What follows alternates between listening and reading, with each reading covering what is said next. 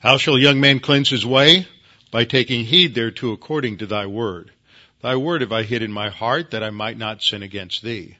Thy word is a lamp unto my feet and a light unto my path. Jesus prayed to the Father, sanctify them in truth. Thy word is truth.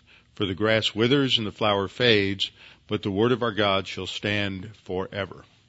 Before we get started in our uh, study in this lesson, which is a first lesson in a new study on First Thessalonians, before we get started, we need to make sure that we are spiritually prepared to study the Word. Scripture teaches that the dynamic for the Christian life is God the Holy Spirit, but when we are out of fellowship, when we sin and we're walking according to the sin nature, then nothing in our life, no matter how good it might be, is profitable eternally for for our uh, spiritual life. It's only when we're doing it in the power of God the Holy Spirit. So whenever we sin, we're out of fellowship. We need to confess our sins, which simply means to admit or acknowledge our sins uh, in silent prayer to God the Father, and instantly we're forgiven of those sins and cleansed of all other unrighteousness so that we are restored to fellowship. So we'll have a few moments of silent prayer, then I will open in prayer. Let's pray.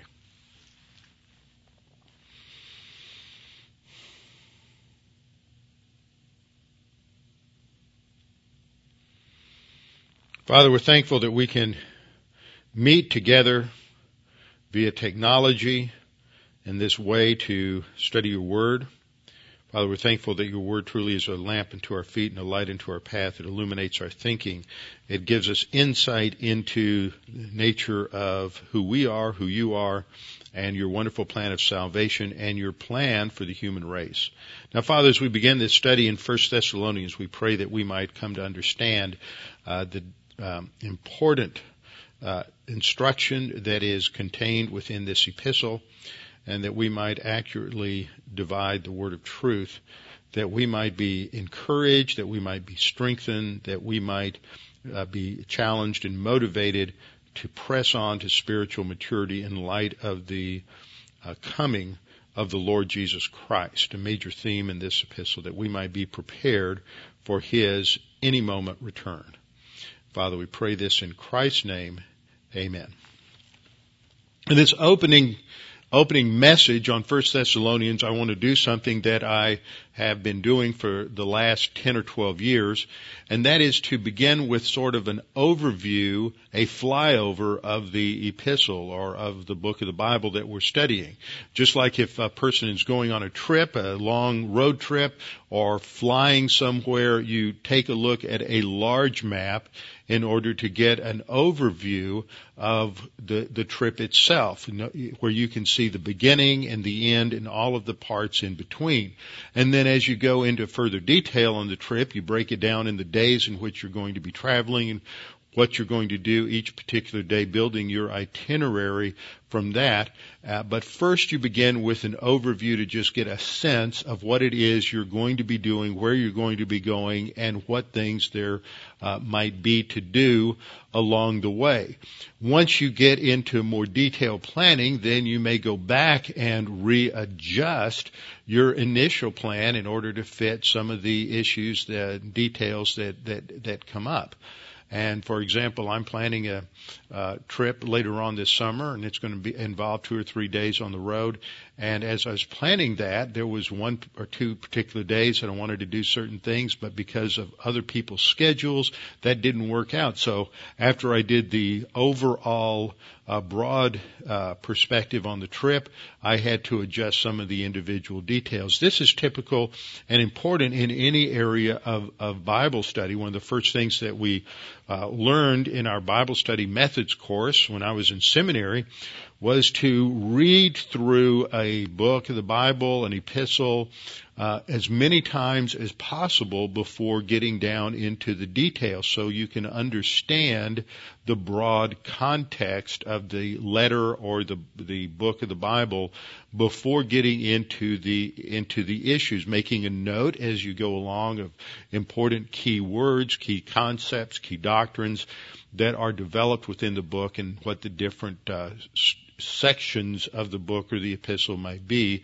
And then as you do that, that, that sets up sort of a tentative uh, idea of what the book is is all about and what the structure is.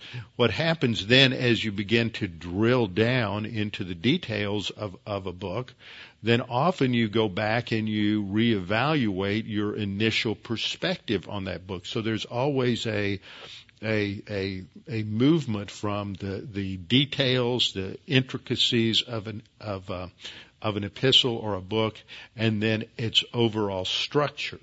And sometimes if you've been studying it before, studying it over a long period of time, there's not a lot of adjustment that takes place. But the, anytime you study a book, you go back and you read it again and again, and certain things will stand out that perhaps you didn't see to begin with. Uh, I'm not necessarily an advocate of this idea, but recently I read an interview with Dwight Pentecost, who is uh, one of the uh, true uh, oldie goldies at Dallas Theological Seminary. He matriculated at Dallas Seminary back in the 30s, and he is still alive. He's in his mid 90s. I think he still is teaching one course a semester. But in this interview, he pointed out that when he, as a pastor, uh, teaches through a book of the Bible, at, when he finishes, he throws his notes away. Now I'm I'm certainly not an advocate of that because you you can always go back and look at things you've worked out and studied out in detail, and that can uh, be revised as you go forward. But he always likes to go to a book with a complete fresh look because uh, from the time he taught it or studied it the first time to the time he goes back to it the next time.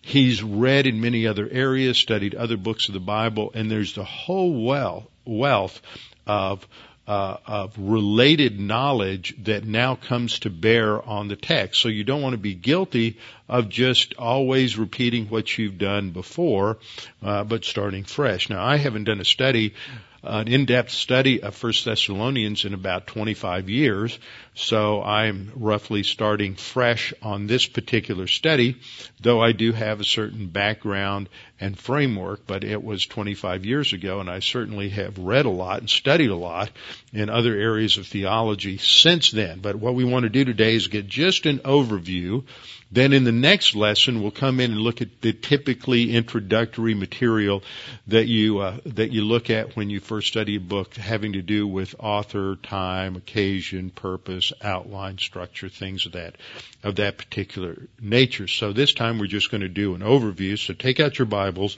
and before we look at First Thess one, I want to turn to Acts and I want to go to Acts chapter uh, 17. It's in Acts chapter 17 that we read about the Apostle Paul's initial visit to Thessalonica, or Salonika as it is known in modern Greece, his first trip to Thessalonica.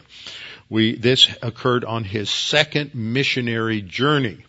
His second missionary journey began uh, as he left the church in Antioch. He revisited the initial uh, churches that he had visited on his first journey in South Galatia, Lystra, Iconium, and Derbe, and then he moved, started moving west uh, toward Ephesus and the western part of what is now modern Turkey, and we're told that God the Holy Spirit prevented them from going there, and so they headed north. But again, there was there there was a a, closed door and God the Holy Spirit was really moving them in a certain way. Now we don't know how uh, God the Holy Spirit did that. We, all He says is the Holy Spirit prevented them from going to these other areas. So they're driven uh, west toward what is now Istanbul. Earlier it was by Byzantium, or, or even earlier than that, Constantinople, up in that area of the the Dardanelles and the Bosphorus. And as he goes up in that direction, he's led to Troas, which is like near ancient Troy. At that point, he has a vision of, of a man calling from Macedonia to come over. And this is the direction of God the Holy Spirit through the medium of direct revelation, giving direct guidance to an apostle and directing him as to where to go. Now we're not given a lot of insight into how the Holy Spirit did that in other areas, but at Troas the apostle Paul is clearly given direction to go to to cross over into Europe and to take the gospel to Europe for the first time. And so he left uh, Troas, took a ship across to Neapolis, which is where the harbor was, and initially he went to uh, Neapolis and then to Philippi or Philippi as we say it in English. And, and, and Philippi, he is eventually persecuted. He and Silas are arrested and they're put in jail. And this is when, uh, we have the, uh, famous, well-known episode of, uh, God, the, uh, God, uh, freeing them, um, from their captivity and uh, through through the mechanism of an earthquake and the doors of the prison are open, everybody's chains are loosed, and then the pri- the prison guard, who was awakened, scared to death because under Roman law he would be executed if the prisoners escaped, came in looking for them, and the the guard then says to them, "What must I do to be saved?" And they respond, "Believe on the Lord Jesus Christ, and you will be saved." So after that episode, uh, Paul left uh, Philippi, and in chapter 17, verse 1, we're told that when they had passed through Amphipolis and Apollonia, they came to Thessalonica. Thessalonica was a major port city at the time, had a population of a couple of hundred thousand, and there they went first of all, as was uh, Paul's procedure, a synagogue of the Jews. It would have taken them walking for four days, four or five days to go from Thessalon, uh, from uh, Philippi to Thessalonica. And they initially went to a synagogue in order to teach. Paul, then verse 2 we read, then Paul, as his custom was, went into them and for three Sabbaths reasoned with them from the scriptures. Now the word that we, the, the scriptures that he's using is just the Old Testament. There's no New Testament books uh, written yet. Uh, Paul has written Galatians and James has probably been been written, but as in terms of any kind of collection of New Testament authoritative books, that hasn't happened yet. So when we read the scriptures here, what Paul is doing is he's going to the Old Testament uh, scriptures. He probably uses the Septuagint, which was the translation of the Hebrew Old Testament into the Greek New Testament, and he's going to Old Testament passages to demonstrate that Jesus is indeed the Messiah. I would just love to listen to those uh, those uh, talks by the Apostle Paul. We live, just as an aside, we live in a time when there's an idea that has gained more and more traction among uh, some evangelical scholars, and that is that there's little, if any, genuine Old Testament prophecy related to the Messiah. In fact, there's uh, many people who believe that if there is one, then the only one that's there is Isaiah 110.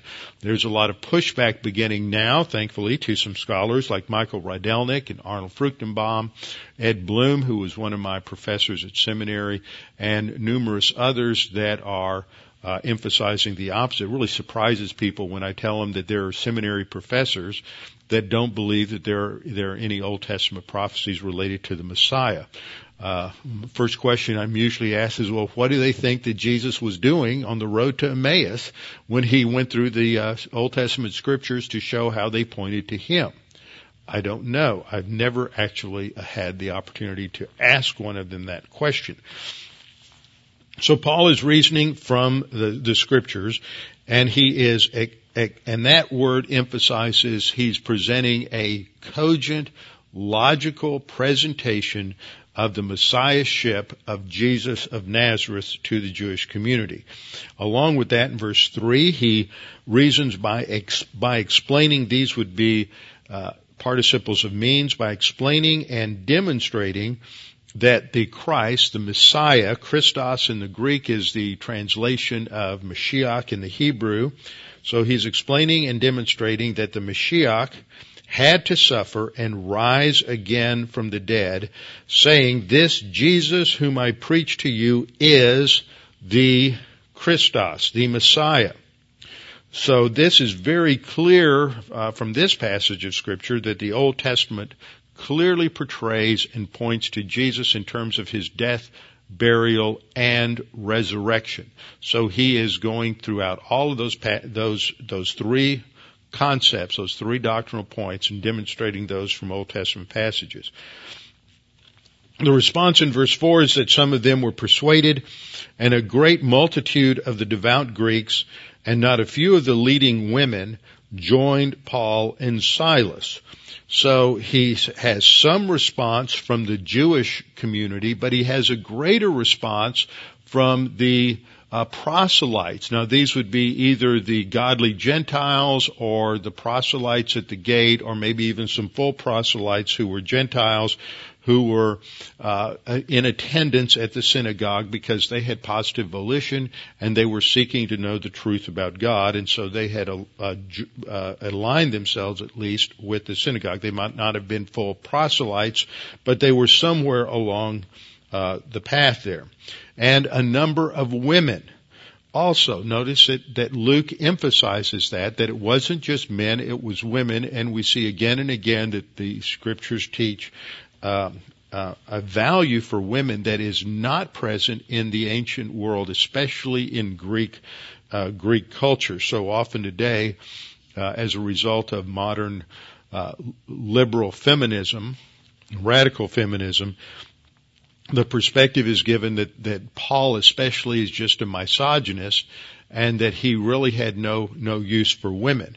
They always set up a false dichotomy in their in their arguments, and what we see is that every statement that Paul makes about women is, elevates the status of women in the ancient world far above the status they had in either rabbinic Judaism or, or in the Greco-Roman culture.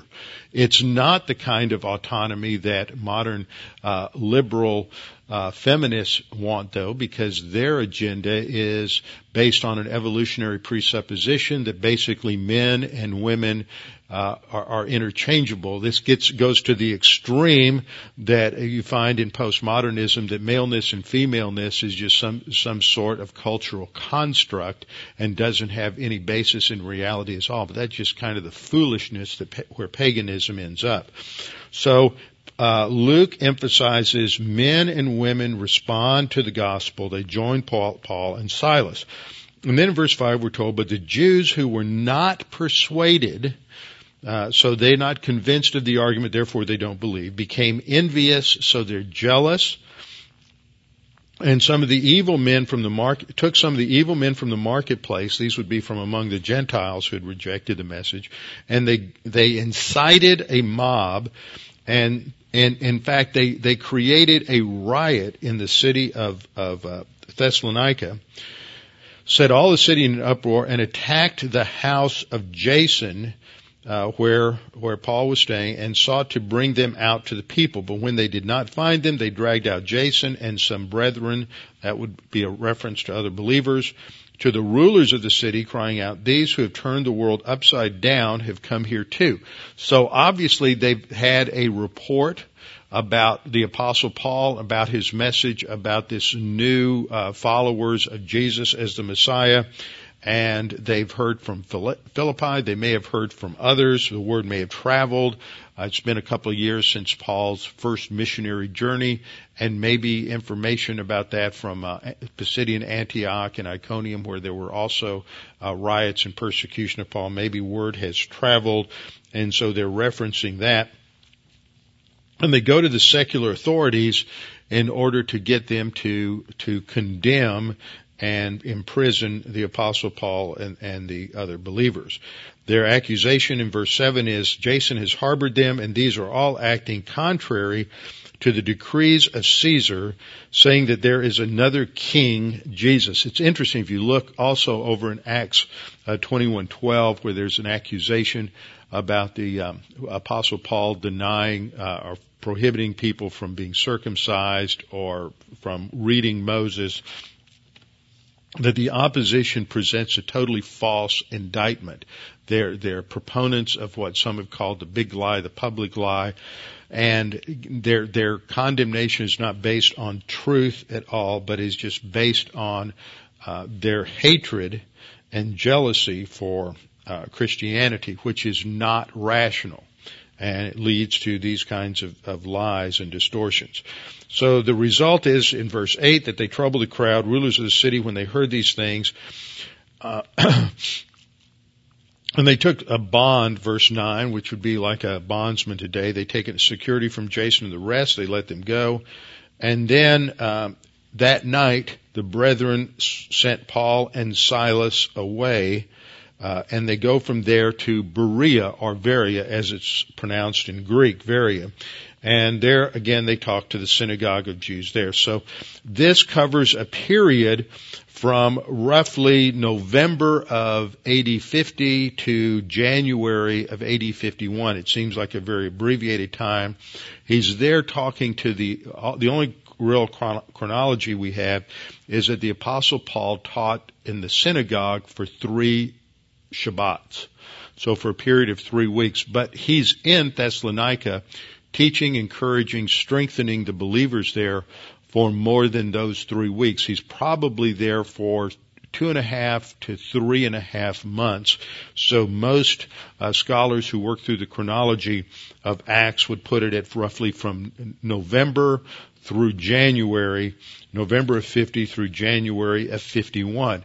Now what marks his, his ministry in Thessalonica is this opposition from the Jewish community and the persecution and oppression of Christians that rises out of that opposition. And that's important to understand when we uh, look at First Thessalonians, First Thessalonians because uh, part of Paul's primary message there has to do with the reality of opposition, persecution, and suffering in the life of a believer during the church age. So let's turn to 1 Thessalonians chapter 1 and begin our, our little flyover of 1 Thessalonians chapter, uh, chapter 1.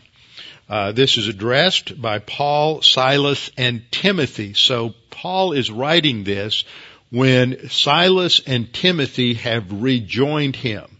He writes First Thessalonians at the um, sometime uh, in the mid part of his uh, second missionary journey. As I pointed out before, Paul has four basic trips that he takes in the New Testament, three missionary journeys, and the, the fourth trip to uh, to Rome, uh, uh, where he's imprisoned. There's possibly a fifth trip between, that occurs between his uh, first first imprisonment and second imprisonment. But in terms of understanding the Paul's chronology and the writing of the books of the New Testament, it's easy to remember Paul writes one epistle at the end of the first journey, that's Galatians. He writes two epistles during the second journey, that's First Thessalonians and Second Thessalonians. He writes three epistles uh, during the third journey, that's Romans and First and Second Corinthians, and then the the fourth trip, which is to Rome, the, those are the prison epistles, uh, Colossians, uh, Philippians, Ephesians, and uh, and Philemon, and then he writes uh, uh, First and Second Timothy and Titus sometime uh, after after that, probably between his first and second uh, second imprisonment. So that gives you kind of an overview. So First and Second Thessalonians are written during actually during the second trip when uh, uh, uh, they write to him very concerned about the death of some people in the congregation. They didn't expect that. They were Paul's teaching on the soon coming of Christ, the imminency of Jesus' return was so real that they did not expect to die physically. And so once some members in their group died, either from persecution or naturally, they were upset because they had misunderstood what Paul was teaching about the immediacy of Jesus' return. And that tells us something about uh, the, whole doctrine of the imminency of of Christ's return, that no, no prophecy needed to be fulfilled uh, in order for Jesus to return in the heavens for the church uh, at the at the rapture. So this is written sometime after he leaves Thessalonians. He goes from there to uh, then to Athens, and then to Corinth. When he's in Corinth, Silas, known here as Silvanus, his Latin name, uh, Silvanus and Timothy have rejoined him, and that's how he's learned about the confusion that exists in the uh, Thessalonian church. So he says, Paul, Silas, and Timothy uh, to the church of the Thessalonians in uh, God the Father and the Lord Jesus Christ. We'll get into a little bit more detail about uh, the nature and culture of Thessalonica in the next lesson, but right now we can just say that it was a major town.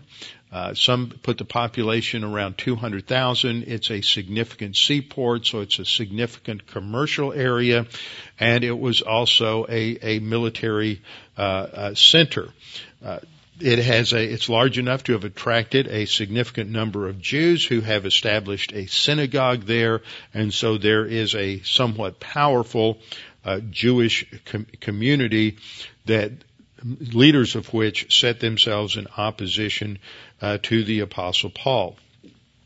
As we look at the epistle in terms of its basic uh, basic structure and basic outline, it seems that there are two basic uh, divisions of the epistle. The first three chapters are very personal, very intimate, and they seem to focus around the idea that the apostle Paul is encouraging uh, the Thessalonians in terms of their response to the gospel, that they are indeed believers in the Lord Jesus Christ, and this has brought forth evidence that is undeniable uh, of, of, their salvation. And, and, and just to address that, uh, it, it's wrong to think that to know you're saved, you base that on, on certain external evidence. But that does not mean that the opposite is not true.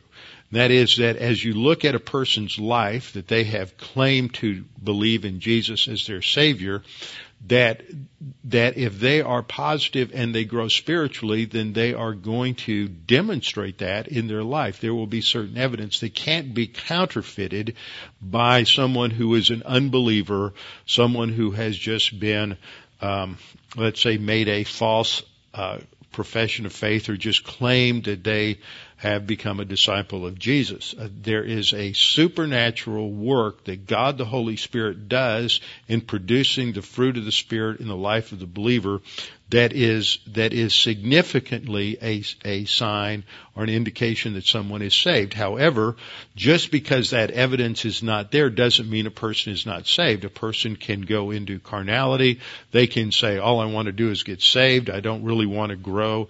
I don't want to become a disciple of Jesus. I just want to make sure when I die I go to heaven and I would rather live in the slums of heaven than in the uh, palaces of hell, uh, so to speak, to paraphrase uh, the claim of Satan from John Milton's poem Paradise Lost. Some people are that way. They just have low expectations. These are the kind of people who they they want to graduate from high school, but if they graduate with the lowest possible grade point average, they're happy. They're just glad they graduated. They have no great ambition to achieve anything in life. They just want the the minimalist approach. And so some people are that way. They just want to be saved. They don't want to grow or mature in their spiritual life. They just want to make sure when they die they go to heaven.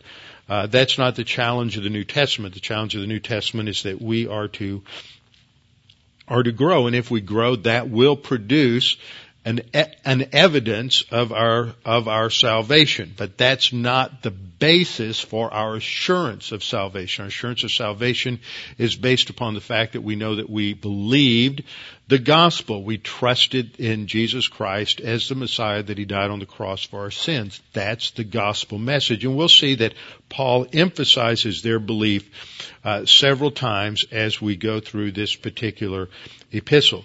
Now Paul begins with a prayer and a reminder to them of the way in which he prays for them starting in verse 2. Now this fits within a context of um, of a couple of different responses that Paul makes because he has been attacked, slandered by uh, the Jewish uh, leaders of the synagogue as they seek to destroy his message. If you can't counter the message, then try to attack the individual. That's called an ad hominem message, and we have to be very careful. As constantly, I get frustrated with uh, certain things that I read on the internet. We may dislike a certain politician, and unfortunately, there are too many people who are willing to believe anything negative about a po- politician just because they don't like the politician. And the issue needs to be not on the individual's uh, looks or the individual's uh, lifestyle or anything personal about the individual politician. It's about what they do. It is about their their belief system. It is about uh, what they are voting for or the policies they are supporting as congressmen, senators, or as the president. It's about what they do, not about them as individuals. We do not need, need to lower ourselves to the level of the opponent by emphasizing an ad hominem argument. But that's, ex- and usually people who focus on ad hominem arguments uh, go there because they don't have much content in terms of being able to uh, to challenge what they what they are what the individual believes or what they are actually doing. So the assault here from the Jews is on the character of Paul, and apparently one of the things that they uh, claimed was that the, this this conversion that the Thessalonians had was just some sort of emotional, shallow thing and had no real uh, uh, spiritual backing from God and did not indicate anything. And so, embedded within Paul's response in the in, in chapter uh, one, verses two through ten, is Paul's uh, rehearsal of some of the evidence in the life of the um, of the Thessalonians, and he points out five things. Uh, there are five things I want to point out as we go through these these verses. First of all, he focuses on their response to the gospel. This is part of his opening sentence, which goes from verse 2 through verse 4, where he uh, reminds them that he's constantly grateful to God for what they have done, always praying for them. Notice as we look at this that he begins this opening section of 1 Thessalonians with a prayer and at the end of chapter 3, he goes back to what he is praying for. That provides sort of an inclusio. An inclusio is like, in, if you have a military background in, uh, in artillery, it's called bracketing. First you fire a round and it's going to go long. And then you fire a second round, you adjust your sights, fire a second round, it goes short. Now you've laid out the parameters of your uh, of where you want to fire, and the next, and then you readjust your sights, and the third round ought to be pretty close to being right on target. Uh, an inclusio is a way, a, a literary device of stating something one way at the beginning and then repeating it in a synonymous way uh, somewhat later on, and that sort of brackets uh, a section. Uh, so it's a literary device to show the beginning and the end of a particular section. And if you look at the third chapter, we read at the end in verse 11, Now may our God and Father himself and our Lord Jesus Christ direct our way to, to you, and may the Lord make you increase and abound in love. You ought to highlight the word love as you read through First Thess. Uh, it's mentioned uh, a number of times going through uh, the, this epistle. He is emphasizing how they are demonstrating the, the, the unique characteristic that defines a disciple of Christ. As Jesus said in John 13, 34 and 35, that a new commandment I give you that you love one another even as I have loved you. And that this is a unique uh, characteristic produced by God the Holy Spirit in Galatians uh, 5, uh, 20 and 21 um, 20, uh, 2021 talk about the fruit of the spirits love joy peace patience love is the preeminent uh, characteristic that god the holy spirit produces in our life and so he's uh, he relates to their love as an evidence of their justification. May our God that they say, may the Lord make you increase and abound in love to one another and to all, just as we do to you, so that he may establish your hearts blameless in holiness before our God and Father at the coming of our Lord Jesus Christ with all the saints. So he begins with a prayer in verses uh, 2 and 3, 2, 3, and 4, and then he closes with a prayer in verses 11 13. So that's the opening section that's more intimate, more direct as Paul is responding to some of these uh, challenges. Now, it's also interesting to note that as we saw in that prayer that the, the focus of Paul's message to them in church is in encouraging them is to remind them about the coming of the Lord Jesus Christ, that we live today in light of the coming of the Lord Jesus Christ, because when He comes, the next thing in God's plan uh, after the rapture is going to be the judgment seat of Christ, that we are going to be evaluated in terms of our spiritual life and spiritual growth, what we have done with the grace blessings that God has distributed to us at the instant of our salvation. And so there are, there's a focus all through this epistle on Christ's coming. In chapter 1 verse 10, uh, we read, this is the end of that first uh, subsection, and that we are to wait for his son from heaven. Uh, this is uh, not we are to wait, but that's what the Thessalonians were doing. Was that after they they were saved, they turned to God to serve the living and true God and to wait for His coming. So there's a reference to His coming in 110. There's another reference to the coming of Christ uh, in 219, for what is our hope or joy or crown of rejoicing? Is it not even with you in the presence of our Lord Jesus Christ at His coming? And then in 313, which I just read at the end of that section, so what sort of a thread that binds these first three chapters together is this focus on uh, the coming, the return of the Lord Jesus Christ. It's mentioned again in a well-known passage in 415. For this we say to you by the word of the Lord, we who are alive and remain until the coming of the Lord. So he mentions it again in 415 and uh, again in 523 as he closes out the epistle. Uh, may your whole spirit, soul, and body be preserved blameless at the coming of our Lord Jesus Christ. So he is uh, ties the whole epistle together around this eschatological. That means an end time or last days reality that Jesus Christ is going to return for us, and we need to be prepared for it. So anyway, as we look at this opening part here, uh, he talks about their response to the gospel and that he that uh, that he remembers their uh, three things. That's another thing we'll note here.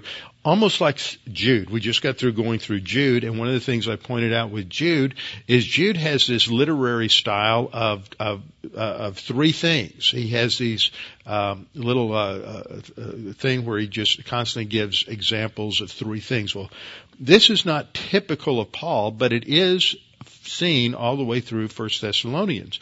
I've not seen this in other areas of Paul's writings, but it's here, and this is one reason why some people doubted uh, the authorship, uh, being the author being the Apostle Paul, just because the style is a little bit different. Now we'll discuss that next time.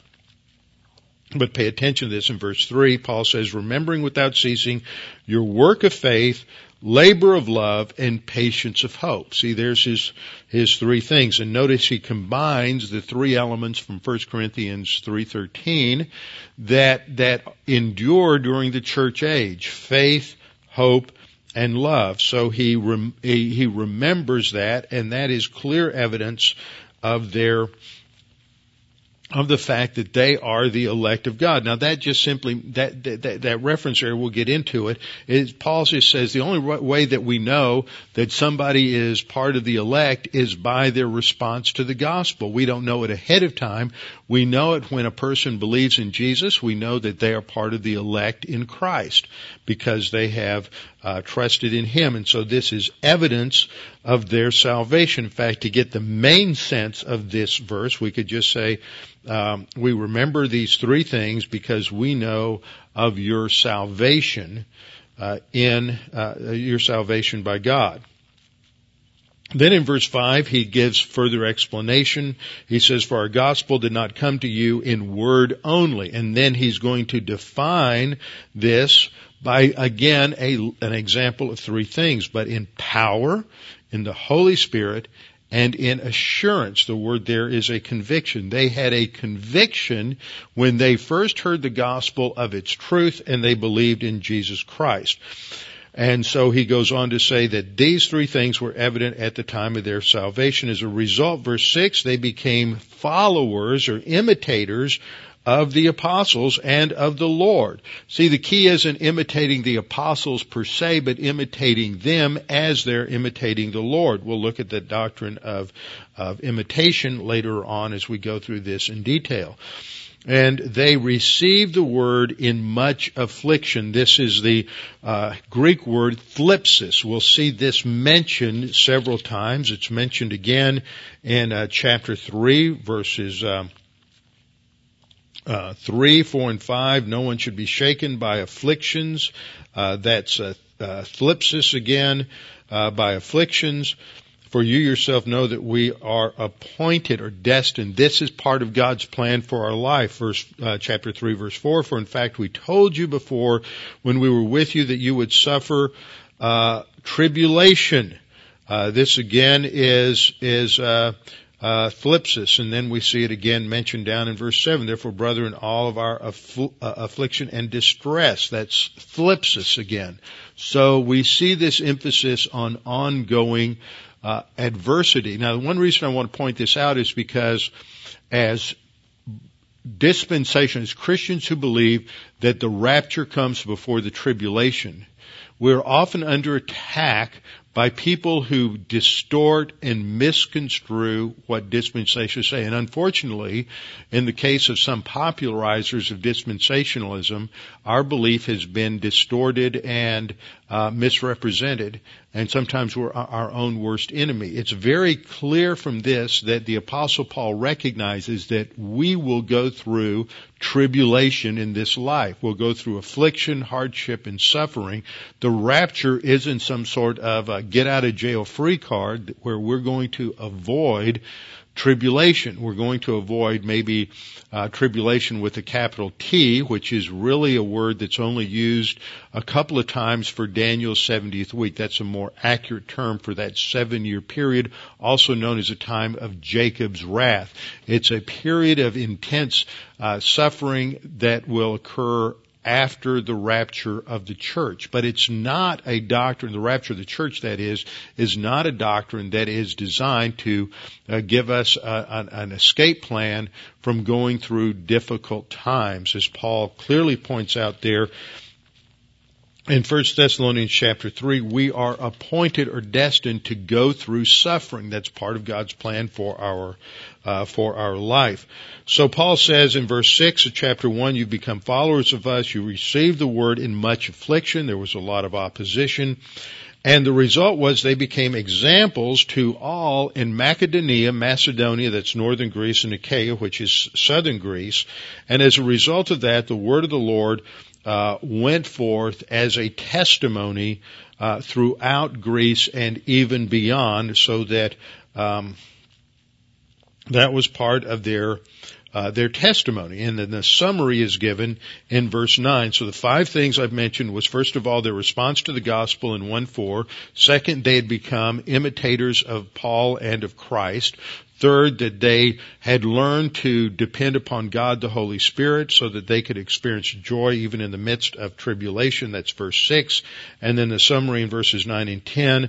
For they themselves declare uh, concerning us what manner of entry we had to you. That is they, that is the others who had heard of their circumstances and that they had turned to God, uh, to God from idols to serve the living and true God and to wait. So they turned for two reasons. One, to serve the living and true God, and second, to wait for his son from heaven, uh, whom he raised from the dead, even Jesus who delivers us from the wrath, that's the orge, the wrath to come. This is another term that is used of God's judgment in time, and it's used of the, uh, in this case, it's used of the tribulation period.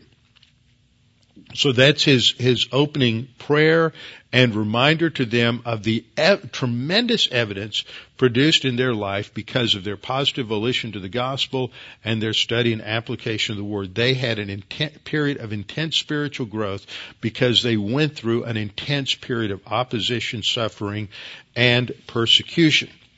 In chapter 2, there is a shift to deal with a second attack, which is a personal attack on the apostle Paul in terms of his motives and his conduct. Now this isn't unique to 1 Thessalonians. It does happen in several other epistles. For example, in 1 Corinthians, Paul has to defend himself against opponents in Corinth who, who personally attacked him. This is also true in 2 Corinthians and some of the other epistles. The apostle Paul was constantly under personal attack and at times he had to respond to it by pointing out the obvious in many cases. So he's uh, he's challenged that uh, that that he's just in it for the money. He's just in it for some kind of prestige or power. He's just building his own little uh, little empire. First couple of verses give us a transition. Um, Paul says, For you yourselves know, brethren, that our coming to you was not in vain. He just listed all of the wonderful things that had uh, changed in the life of these Thessalonian believers. That his coming to them was not in vain. And then he goes on to say in verse 2, But even after we had suffered before and were spitefully treated, arrogantly abused would be a good way of translating that. It's a verb hubrizo from the noun hubris, meaning a, a, a excessive arrogance and self-absorption. And that's how he characterized the opposition from Philippi says, even though we were abused, we were bold in our God to speak to you the gospel of God, that is the good news of God. Notice twice he uses God there, indicating the source of the gospel, in much conflict, and that's the Greek word agony, which is where we get our word uh, agony. And he then says in verses 3 through 13 is where he defends uh, him, himself in, in terms of uh, a, a per, the, the personal attack. He points out in verse three that that that their their message was not characterized by anything sinful. He uses three terms again to express that. They, it did not come from error or uncleanness or deceit. He then says in, in, verse 4, but in contrast, as we have been approved by God, that's the Greek verb dokimazo, which indicates something that is tested, evaluated for the sake of showing its, its uh, approval or its value. And so they have been tested by going through these difficult circumstances, which shows why God uh, recognized them and entrusted them with the gospel. Not to be men pleasers at the end of the verse, but God who tests our hearts. So their motivation wasn't approbation from people. It wasn't uh, any of these uh, negative things, which is what would happen in Greek culture, in pagan culture, there would be these teachers, these rhetoricians or orators that would go go around and develop their own followings. And Paul is saying it's not about us; it's about God. And we didn't follow the procedures of the uh, false teachers are used to. We didn't use flattering words as a cloak for covetousness. It, what, it's not about uh, it's not about financial gain or glory. It's about the message of the gospel. We didn't, verse 6, we didn't seek glory from men. In contrast, we were gentle among you. Notice the grace orientation of Paul towards these new believers. And, and the, the words he uses to describe his, his emotional intimacy with these the, who responded. He, they were gentle among you. Verse 8, we affectionately longing for you. Uh, we were well pleased to impart to you not only the gospel, but also our own lives because you had become uh, dear, dear to us. And that word dear is a word you have become loved by us. And then he, he reminds them of how they, that is Paul and Silas and Timothy labored and toiled in, in their midst. Remember this is a time when Paul's conducting his own business. He had his tent making business, which is another indication that he was there for more than just three or four weeks. Uh, he goes on in verse 9 to say, you remember our labor and toil, laboring day and night, that we might not be a burden to you. Uh, you are a witness, God also how, notice he has three uh, adverbs here, how devotedly and justly and blamelessly we behaved ourselves uh, among you who believe. That's in contrast to the claim of error, uncleanness, and deceit back in verse 3. Notice again, it's that list of, of three. Verse 11, as you know how we exhorted and comforted and charged every one of you as a father does his own children. Notice another collection of three. So I'm just pointing that out as a stylistic thing. What's the ultimate purpose of their ministry? Verse 12, that you would walk worthy of God who calls you into his own kingdom and glory. The ultimate goal of the ministry is not how much you know, but what, how it changes our lives. Walking worthy means living a life that uh, follows the pattern that God has revealed so that he is glorified. In verse 13, uh, we see a uh, shift a little bit as he returns to the uh, focus on the Thessalonians' conversion and the results of their faith that they had uh, received the word of God, which you heard from us, the gospel. But as it is in truth the word of God, it's not our message, it was the word of God. And it worked effectively in those who believed. That's the bottom line, is because they believed the gospel, they were regenerated, and then God the Holy Spirit is working in, uh, in their life. As a result of that, they faced uh, persecution. Verse 14, they became imitators of the churches of God. This reminds us of back in verse 6 of chapter 1, you became imitators of us and of the Lord. And you also suffered the same things from your own countrymen, talking about opposition from the Greeks and also from the Jews. And again, he uses that opportunity to remind them of the gospel. He's not making a, uh, he's not blaming all Jews for the death of Christ, but Paul recognizes both here as well as in 1 Corinthians 2:8 that both Jews and Gentiles were responsible for the death of Christ. It's just a horrible example of anti-Semitism to just blame the Jews. But here he mentions the Judeans who killed, because that's the historical fact. They killed both the Lord Jesus and their own prophets. There's a whole history of negative volition among the Jews. There were many who were positive, but he's focusing on the negative side here. They not only killed the Lord Jesus, but as Jesus pointed out, how many times God sent prophets to the Jews and they rejected them and killed them from Abel all the way down to uh, to Jesus himself. And that uh, the, the, the, these opponents wish to prevent them from speaking to the Gentiles at all. And as a result of that, Paul had to leave. That's 17 to 19. Now he's saying that don't believe these reports that condemn us because I haven't come back as if I'm uncaring. I'm, care, I'm caring, but we haven't had our ch- a chance to come back because of these opponents. And then in verse 19, he, in a very endearing passage, he says, For what is our hope or joy or crown. Notice three things again. Hope, joy, crown of rejoicing. It is not even you in the presence of our Lord Jesus Christ at His coming. He recognize he may not see them again until that return, but you are our glory and joy. Very close, intimate statement there. Then in chapter three, he goes on to explain why uh, he stayed in Athens and just sent Timothy uh, back to them to to uh, encourage them and strengthen them. Notice he says he sent in verse two he sent Timothy to establish them, sterizo, to give them a firm foundation, and encourage them concerning their faith. Paul is concerned that because of opposition they may uh, fall away. Uh, then he says. Um, Verse 3 that no one should be shaken by these afflictions, these sufferings, for you yourself know that we're appointed for this. And then he goes on and talks about the affliction they're going through. He's concerned that uh, Satan's going to use this as an opportunity to get a foothold into their thinking and that they will turn away from Christ. But he uh, he's encouraged by Timothy, who has now returned and given us a good report, verse six, of their faith and their love. Faith here is not trust in Christ for salvation, but their ongoing uh, post-salvation faith. And then he goes on to say, now we live, verse 8, if you stand fast in the Lord, for what thanks can we render to God for you, for all the joy with which we rejoice for your sake before God. He's very empathetic with uh, the Thessalonians and their struggle, closing out with a prayer.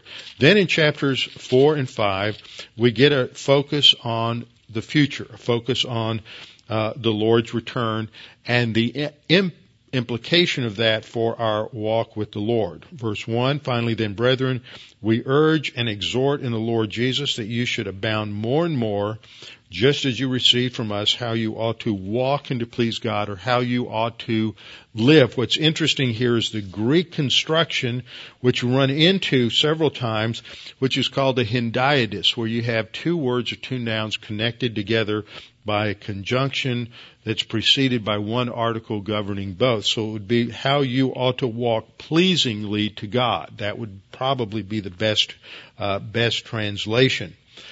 Uh, we see, saw something, I skipped over back in 3-7. Uh, it's translated, therefore, brethren, in all our affliction and distress, and it probably should be translated because the word affliction there is anake, which has the idea of distress uh, or necessity rather. Uh, therefore, brethren, all our necessary affliction. Uh, we'll get into some of those details later on, but there's an important uh, study all through this epistle uh, related to the doctrine of suffering in the believer's life. He goes on with some practical exhortations in verse 3 that this is the will of God, your sanctification, to abstain from sexual uh, immorality. And down through verse 12, we have some very practical challenges to every every believer and it's summarized for example in verse 7 God did not call us to uncleanness but in holiness and that uh, that is related to understanding our relationship to God the Holy Spirit. And above all, this is going to be exemplified by love, verse 9. Concerning brotherly love, you have no need that I should write to you, for you yourselves are taught by God to love one another. And so there's this emphasis on loving one another and um, this is exemplified in a quiet life, verse 11, minding your own business, working with your hands. And then he comes back to this theme of our life, that you may walk properly towards those who are outside, that you may lack nothing. Then, having said all of that in terms of the spiritual life, he then gets into a prophetic portion where he talks about the end game. He's going to answer their question of what happens to those who have died in Christ now, and he says that that they they're not lost, that they will rise first when Christ returns. Verse 15. Um, for this we say to you by the word of the Lord, that we who are alive and remain until the coming of the Lord will by no means precede or go before those who are asleep. For the Lord himself will descend from heaven with a shout, with the voice of an archangel, and with the trumpet of God. Notice three things again. Uh, you have this pattern of, of triplets uh, throughout the epistle. Then we who are alive and remain after the dead in Christ rise, and immediately we who are alive and remain shall be caught up together with them in the clouds to meet the Lord in the air. Now, when we get here, we're going to see a tremendous parallel between this uh, passage and John 14, 1 through 3. And the same ideas that are in John 14, 1 through 3 are present here. It's a remarkable parallel between the number of similar words at, that they're there, showing that John 14, 1 through 3 and 1 Thessalonians uh, 4, 14 through 18 are passages related to uh, the, the rapture that precedes the tribulation and are designed for comfort. Eschatology is not to satisfy some sort of strange curiosity about the future, but it is to comfort us in times of distress. Chapter 5, the focus is on what happens after the rapture in terms of the day of the Lord, which is a term for the judgment that comes uh, during the tribulation, and that those who say peace and safety, this is talking about unbelievers, in the tribulation, how they're caught unaware and they cannot escape the day of the Lord once it comes.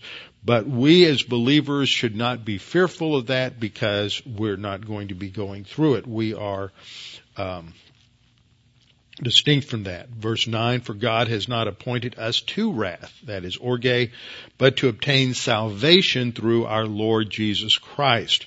Again, a verse emphasizing that we don't go through that end time judgment as believers in the Lord Jesus Christ, but we will be raptured before the tribulation begins. Another reminder of the gospel, verse 10, that Christ is the one who died for us, that whether we wake or sleep, we should live together for him. Again, the encouragement, therefore comfort one another with these words. And then we come to the concluding exhortations, a series of different challenges that God gives to the uh, uh, Thessalonians, uh, that Paul gives to the Thessalonians in terms of, of how they should, uh, how they should live. And notice he says, uh, three positive things. Rejoice, verse 16, rejoice always. Uh, 17, pray without ceasing. 18, in everything give thanks. And then there are uh, three negatives. Don't quench the spirit. Don't despise prophecy. And um, abstain from every form of evil. In the middle of that, uh, uh, reminder, uh, this relates to test, don't despise prophecies. Verse 21, testing all things and holding fast that which is good is related to discernment on uh, claims of prophecy. So you have three uh, negatives: don't quench, don't despise, and abstain from every form of evil. Then he concludes with a uh, closing prayer, a benediction. May the God of peace himself sanctify you completely. And then a great passage for uh, the components of the human uh, human individual uh, of our makeup of, of, man. We're body, soul, and spirit. trichotomy. May your whole spirit, soul, and body be preserved blameless at the coming of our Lord Jesus Christ. He who calls you is faithful, who will do it. And then he asks for prayer from them. Uh, brethren, pray for us and then some closing remarks. So what we see in this epistle is a, a very personal, very intimate, very endearing uh, section on Paul's relationship to the Thessalonians, their salvation in the midst of persecution. Embedded within that, a great theology of suffering in the Christian life, focused on preparation for the coming of the Lord Jesus Christ. So we'll get into this in a little more detail as we begin with the introduction, our introductory issues next time, and then we will start getting into the opening section and the opening prayer. Father, we thank you for this opportunity to study these things and to get this overview of uh, First Thessalonians in this lesson, and we pray that you will uh, encourage us and strengthen us with this message as we come to understand uh, the totality of what Paul is challenging, not only the Thessalonians but us as well. We pray this in Christ's name. Amen.